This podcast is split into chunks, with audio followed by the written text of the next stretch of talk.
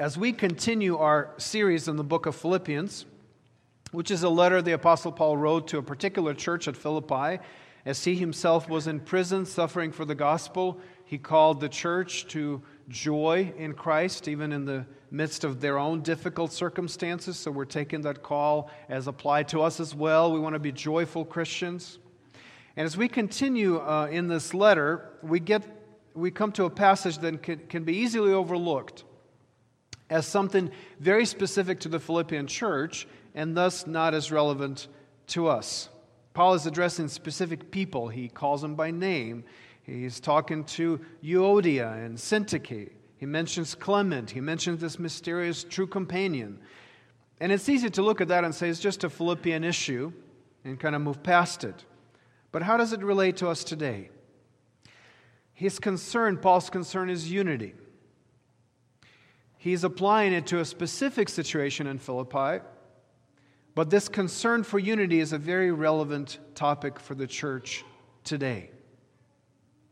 The apostle calls on Euodia and Syntyche, two mature believers, in fact, leaders in the church, who apparently had some sort of fallen out. We actually don't know at all what happened. But he calls them to agree in the Lord, to agree in the Lord. And I want to spend our time this morning to explain what is meant by Paul's phrase, agree in the Lord. This is not just agree, this is agree in the Lord. It's different. To agree in the world is different than agreeing in the Lord. This is distinctly Christian agreement. And so, Christian unity is different from the unity in the world. And so I want to latch on to that phrase like a, like a dog to a bone today, okay?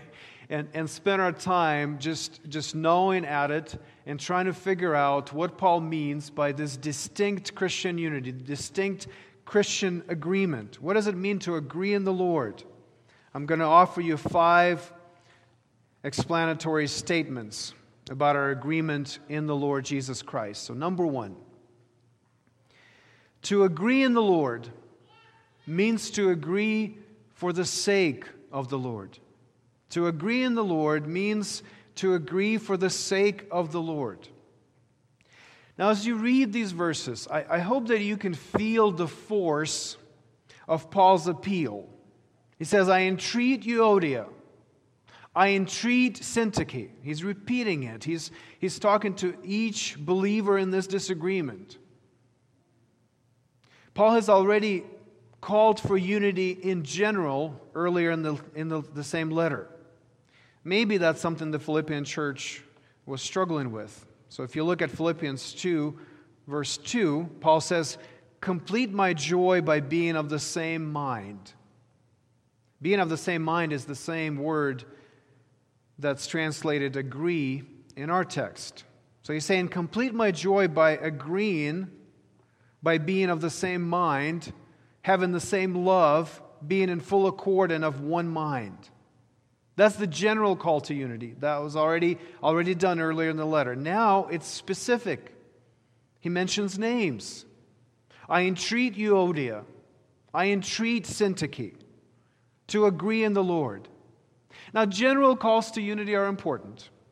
I think it's really good for us to be singing songs that proclaim our unity in Christ and say that we are to agree with each other. That part of being a Christian is part of being a Christian in a community with other Christians.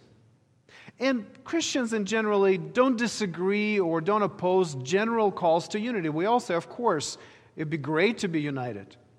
Even in our divided culture today, everybody laments the division, right? Even those who participate in the division. They lament it. They're saying, wouldn't it be great for us to be together as one?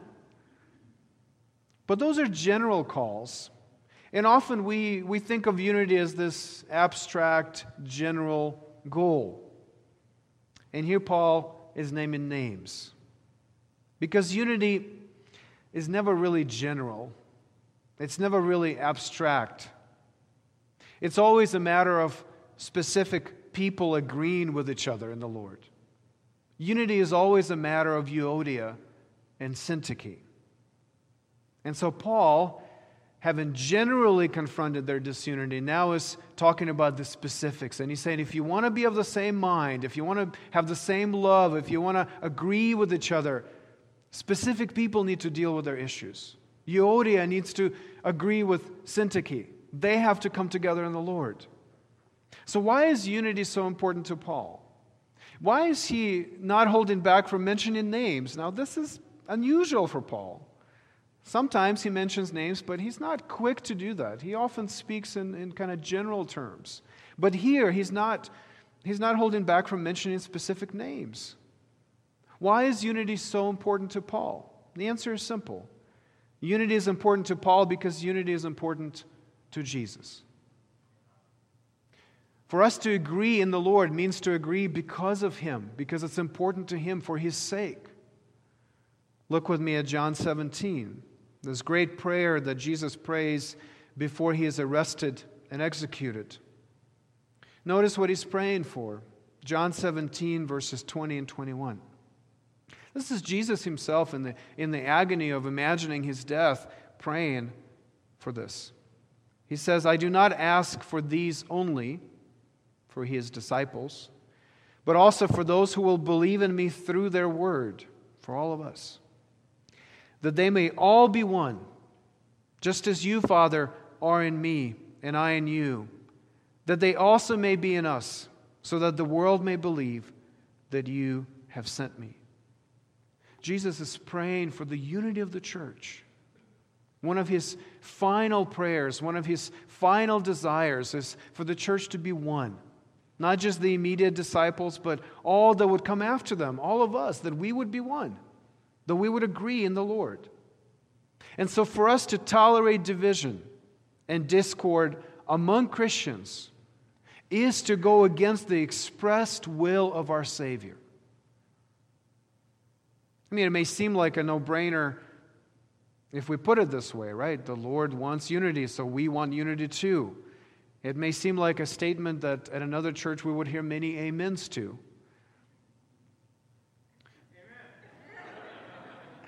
But then you think about particulars of that.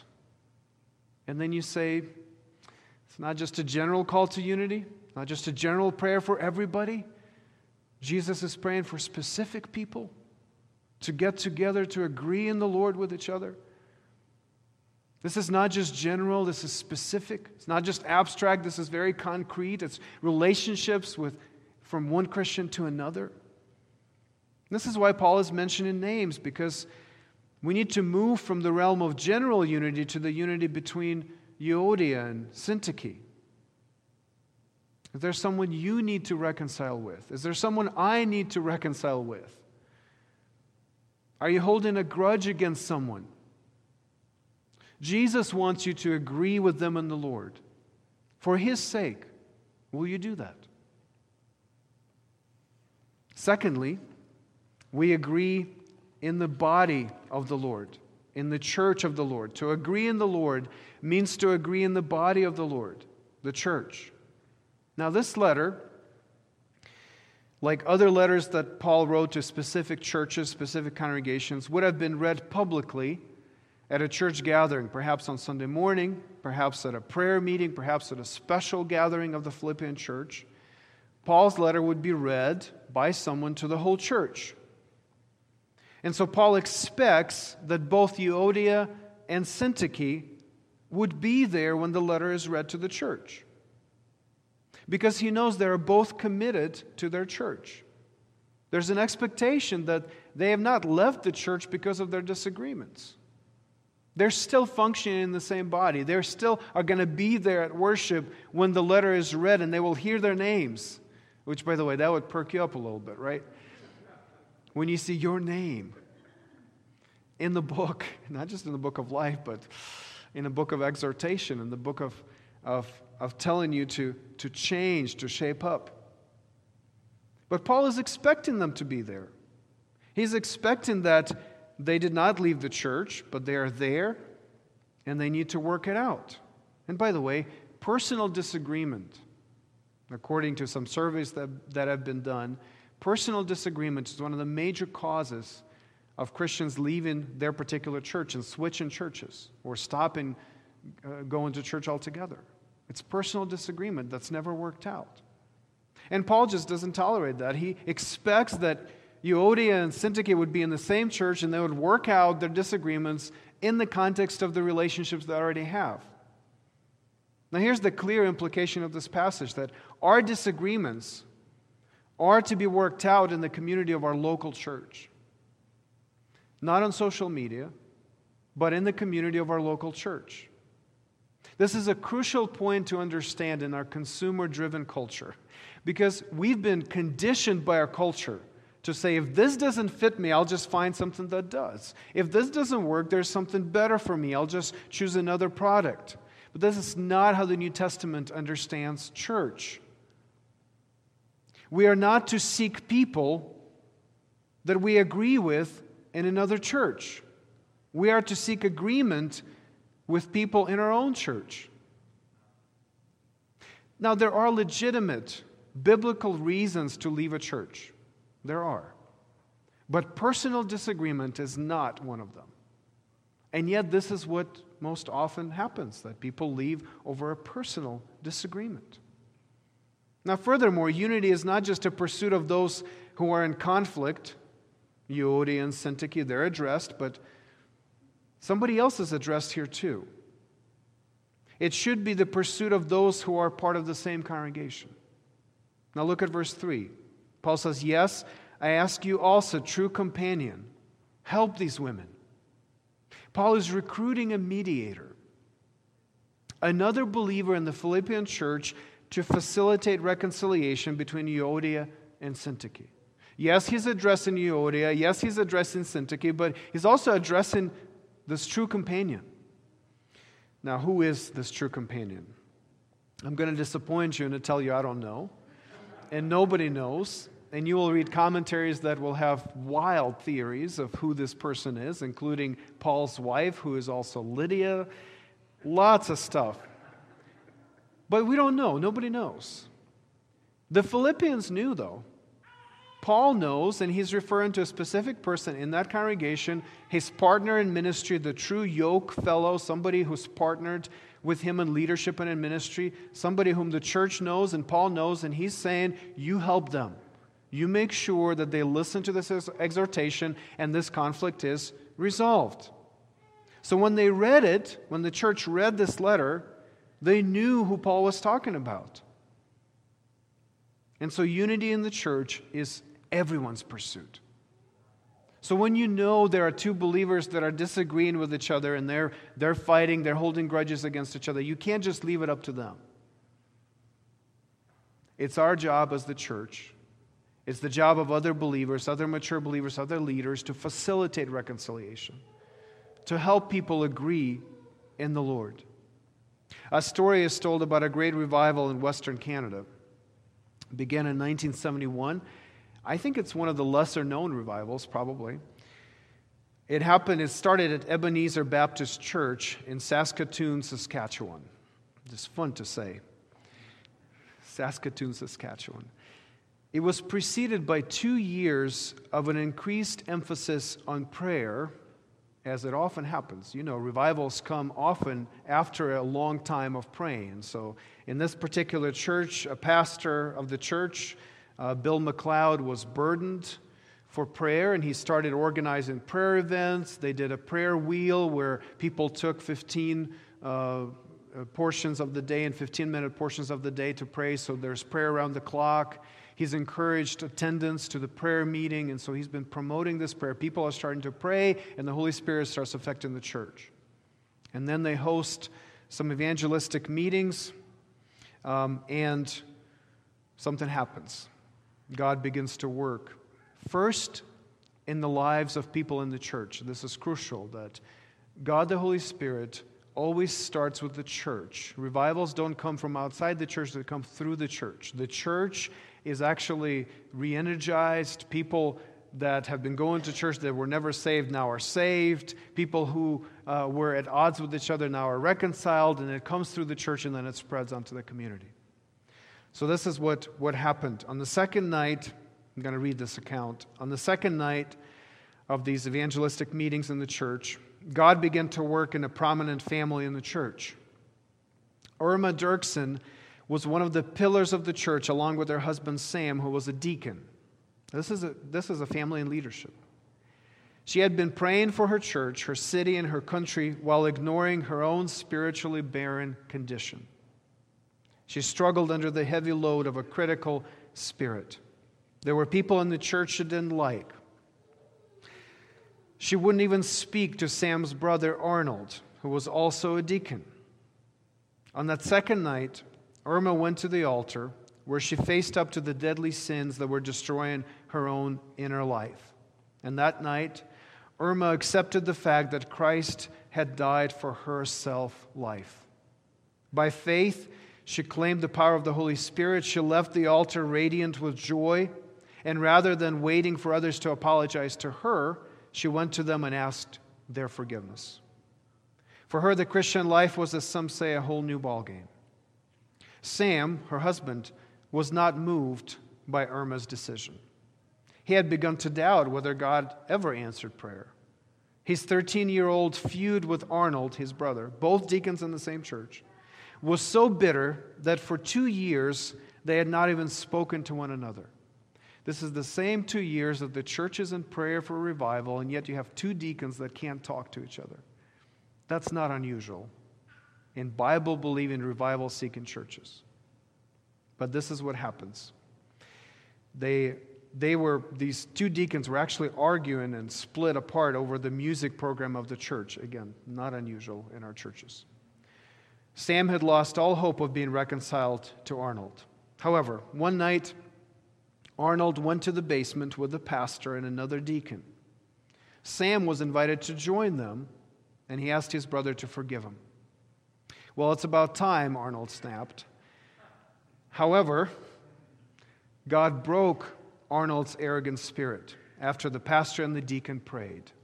He confessed his sins and cried with a broken heart. The brothers hugged each other as they both wept and asked for forgiveness and they returned to their waiting families, who immediately shared the unity and love the brothers now possessed. This is the beginning of the revival because God the Holy Spirit worked in Euodia and Syntyche and Sam and Arnold and brought them together in the church basement. I love the idea of these two deacons, right? Two brothers feuding with each other for years. 13 years they've been at odds. Two years they haven't even spoken to each other. And God brings them to the church basement. And He places a pastor and another deacon, and they're praying over them. And God breaks their hearts and unites them. And a revival starts. This is how it happens. The Spirit works in Sam and Arnold, in Euodia and Syntyche and prompting true companions like Irma and Pastor Bill and that other deacon to facilitate unity in church basements. Do you need to reconcile with someone in this church? Are you a true companion who can help bring two people together again? Number three, to agree in the Lord means to agree with the attitude of the Lord. To agree in the Lord means to agree with the attitude of the Lord. Look at Philippians 2 5. Have this mind, which is the same word as agree in our text, have this mind among yourselves, which is yours in Christ Jesus. Paul says if you are to agree, you need to have the same mind, the same attitude as Jesus has. So, what kind of mind or attitude is it? Let's keep reading. Philippians 2 6 who, though he was in the form of God, did not count equality with God a thing to be grasped, but emptied himself by taking the form of a servant, being born in the likeness of men. And being found in human form, he humbled himself by becoming obedient to the point of death, even death on a cross. In other words, Paul says for us to agree in the Lord, we need to have the same mindset, the same attitude as Jesus has which means that for us to agree in the Lord is to exhibit the humility of the Lord. We are to agree with each other by emptying ourselves, as Jesus did, by serving others, by humbling ourselves, by sacrificing ourselves. That is how unity is achieved in the church. We are to have the same attitude as the Lord has. Agreement in the Lord is not the same as agreement in the world. Those are very different pursuits. In the world, you seek agreement by proving your point. You just want to be smarter than your opponent. You expect that the other person will see it eventually. They'll see it from your perspective and they will agree with your position. But in the Lord, well, it's, it's very different. We give up our desire to be right, we sacrifice our pride. We see others as more important than ourselves because this is the attitude of Jesus. A church can pursue unity in a worldly way. We can simply pick certain positions as a church and only welcome people who agree with these positions. We can declare that no true Christian can disagree with us, as people have said. Christians have said that. Christians have said that publicly. If you don't agree with me on this position, you're not a Christian. And then we can become a church that is known not for our commitment to the gospel of Christ, but for our particular stance on other secondary issues. The gospel is primary, the gospel is worth fighting for. But there are lots of other issues that are important, sure. Do we need to think through them in a biblical way? Absolutely. We need to have conversations. We need to study the scriptures to figure out what the right position is. But all the while knowing that godly people may disagree on this. And so, in humility, we come together and agree in the Lord with the same attitude that Jesus has. The gospel is primary, that's the foundation of our unity, and we need to be known for our commitment to the gospel. But it requires humility to put other issues in the category of the non essentials. But if we pursue the way of worldly unity, we can become a Trump church, a social justice church, a hymn church, a homeschooling church, a King James only church. There's a number of issues that we can simply attach to ourselves and say, This is us. This is who we are. We're going to take our stand here. And if you disagree with us, you're just not welcome here. That is not agreeing in the Lord. To agree in the Lord is to say, Yes, we're going to talk about these issues. We're not going to avoid conversation.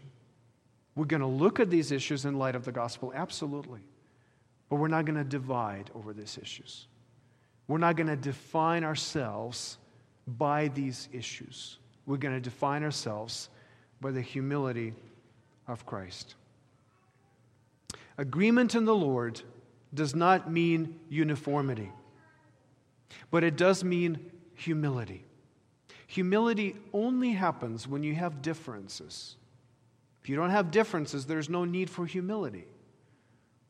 And so, uniformity is actually an enemy of the gospel. It's an enemy of true humility in the church. Now, let me show you from Scripture how it works. Galatians 3 27 and 28. In Galatians 3, and there are many other passages like that.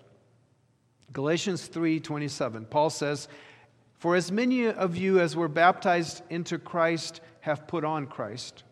There's neither Jew nor Greek, there's neither slave nor free, there's no male and female, for you are all one in Christ Jesus. Those who put on Christ can experience unity, however, their differences are not erased. Have you noticed that Paul frequently draws distinctions between men and women in his letters? He doesn't look at men and women as exactly the same because we're not. Have you noticed that Paul addresses masters and slaves differently in his letters? Jews and Greeks are not to lose their distinct ethnic identities in Paul's letters. He's not erasing those differences. And yet, all these groups are to function as one in the church, in the diversity of the church, because they have put on Christ and his humility.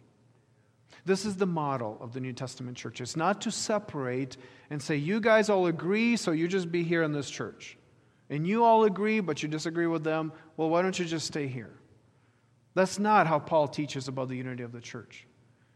He's putting them all together and he's saying you are all different, you're all distinct, and it's good that you are different and distinct. But now put on the mind of Christ and agree in the Lord together, not in uniformity, but in humility. And as we think about our own church and our pursuit of ethnic and racial and economic diversity in our own church, that's one of our great goals. We would love to see our church reflect our community better. In all the diversity that we see in our community, we want to see that diversity more in the church. But as we do that, we are not at all saying that everybody has to be the same. Or somehow we're all going to agree on, on the same culture, that we're all going to leave our differences at the door. That's not what we're saying. We want to keep those distinctions, we want to keep those differences. Because we are different. And there's glory in difference, there's value in difference. But as we come together, we come together in humility of Christ and saying we can worship because we worship the same Jesus, not because we worship in the same way. We can be together, we can agree in the Lord because we have put on the Lord Jesus and we are one in Him. So, my encouragement to us as a church is to continue talking about difficult issues in humility. Let's not avoid conversations about race, politics, the pandemic, but let's have these conversations with the attitude of Christ so we can agree in the Lord. Number four, we agree in the Lord based on the work of the Lord. To agree in the Lord means to agree based on the work of the Lord. Now, in verse 3, Paul reminds Euodia and Syntyche, along with others, that their names are in the book of life. Because Jesus died and rose again in their place, they've been accepted by God, and their names have been entered into the heavenly register. In other words, Jesus has reconciled them to God forever. And it's based on his work on their behalf that they are to seek unity with one another. This is really important. The gospel unites us based on what something Jesus has done for us. As we come together, we realize that Jesus has died for all of us. Jesus has risen for all of us. Jesus will make sure that all of us will be in God's kingdom forever. Listen to Dietrich, Dietrich Bonhoeffer, who wrote about the unity of the church. He says Christianity means community through Jesus Christ and in Jesus Christ. No Christian community is more or less than this. Whether it be a brief single encounter or the daily fellowship for years, Christian community is only this. We belong to one another only through and in Jesus Christ. What determines our brotherhood is what that man is by reason of Christ. Our community with one another consists solely in what Christ has done to both of us. This is true not merely at the beginning, as though in the course of time something else were to be added to our community. It remains so for all future and for all eternity. I have community with others, and I shall continue to have it only through Jesus Christ. The more genuine and the deeper our community becomes, the more will everything else between us recede. The more clearly and purely will Jesus Christ and his work become the one and only thing that is vital between us. We have one another only through Christ, but through Christ, we do have one another wholly and for all eternity. The biblical understanding of unity is based on our common salvation by Jesus Christ.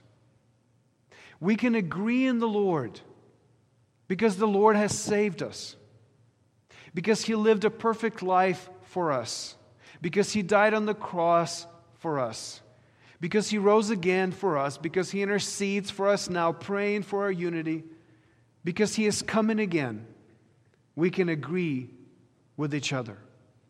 Look at Philippians 4, verse 1, just one verse previous to our text. Paul says that he loves the Philippians, he longs for them. They are his joy and crown. Why does he talk like that? Because he looks at them through the lens of what Christ has done for them. This is eschatological language, meaning the language of the future, the language of what will happen to the believers. This idea of that someday Paul will appear before Christ and he will present the Philippians as his joy and his crown.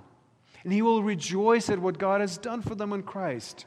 And the whole kingdom will rejoice that Christ has brought salvation to his people. Paul is envisioning that moment, and thus he feels this unity and connection to the Philippians. And he says, You are my joy. You are my crown before the Lord Jesus. How often we base our unity on where we come from instead of where we are headed in Christ. Because of what Jesus has done, our names are in the book of life forever. We are forever secure in our relationship with God. And we will be welcomed into his eternal kingdom when Jesus returns. I am just a poor, wayfaring stranger, traveling through this world below. There is no sickness, no toil, no danger in that bright land to which I go. What if we looked at one another through the lens of the gospel? What if we considered each other as our joy and our crown? We would be able to agree with one another in the Lord.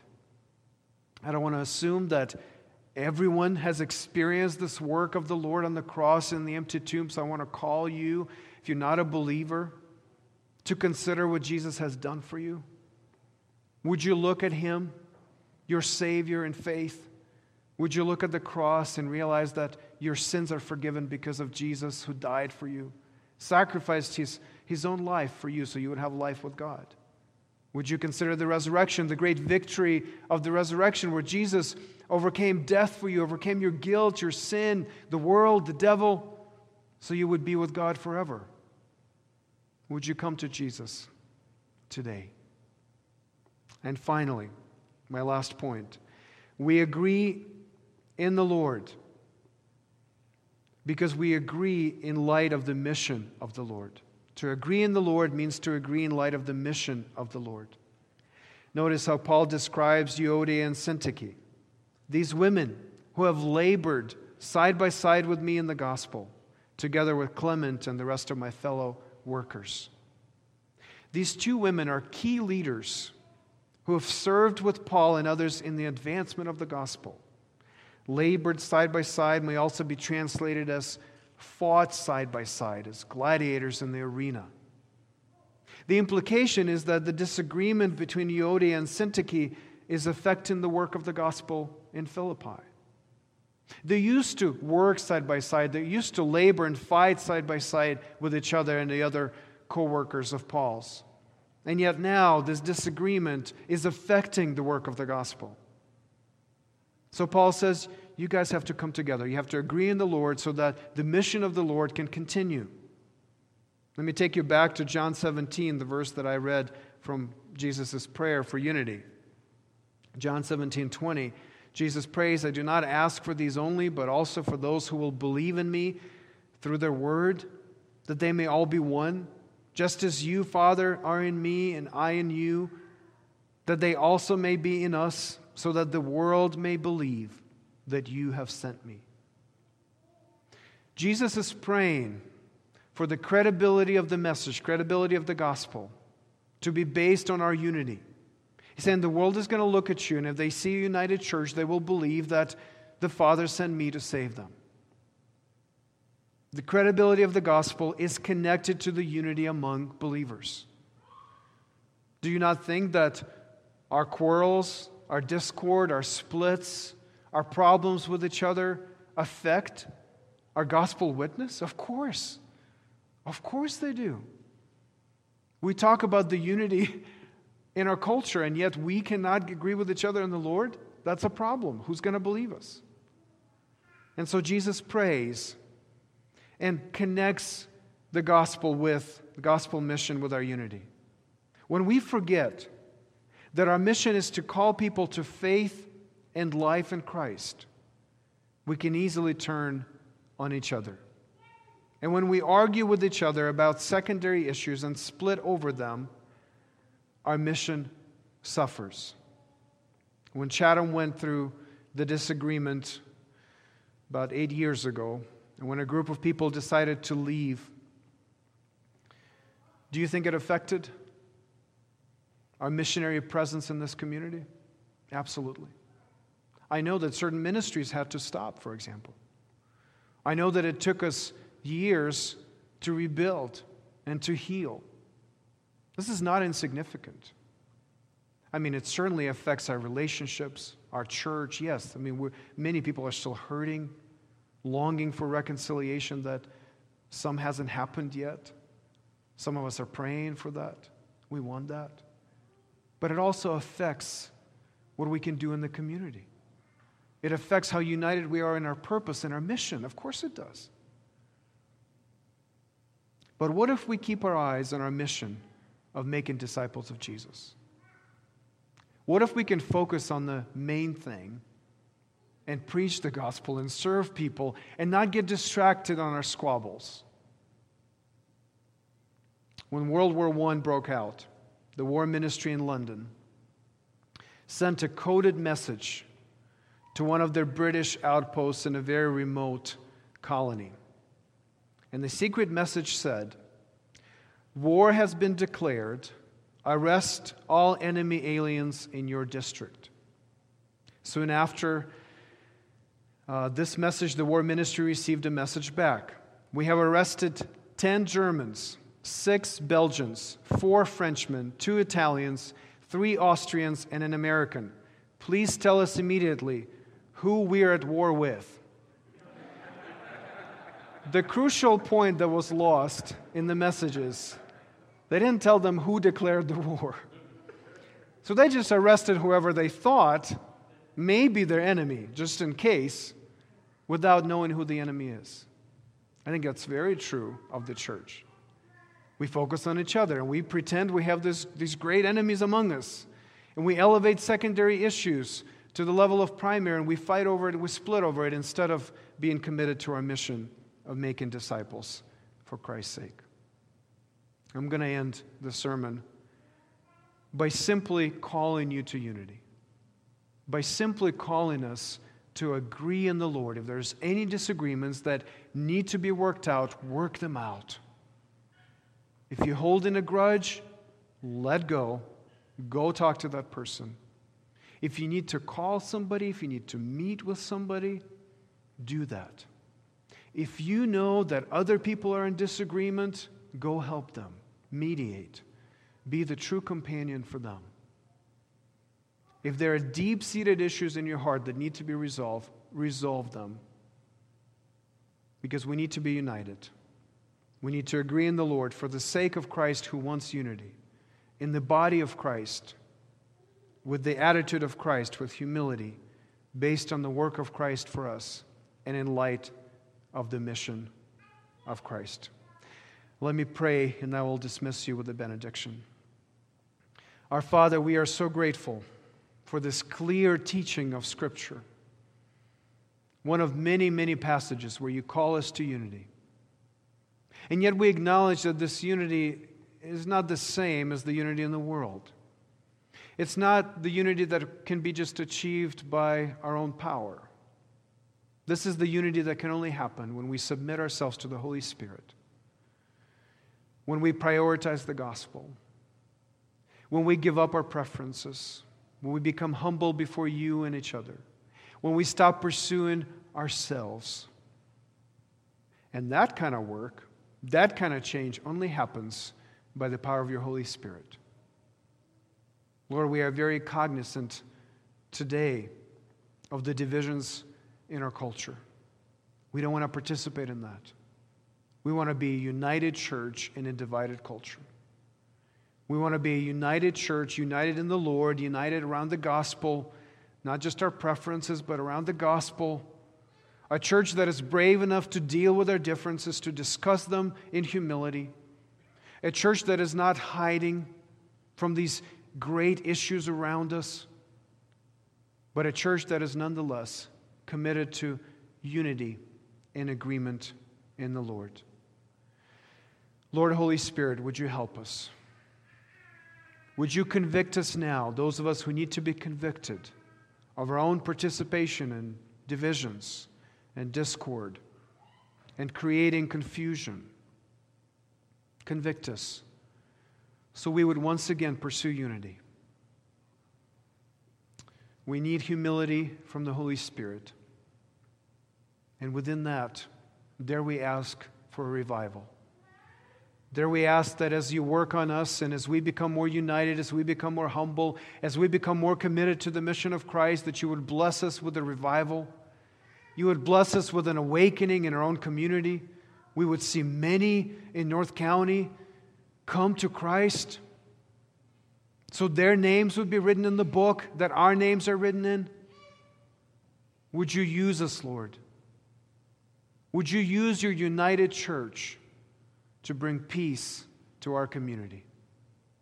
We ask in the name of Jesus. Amen.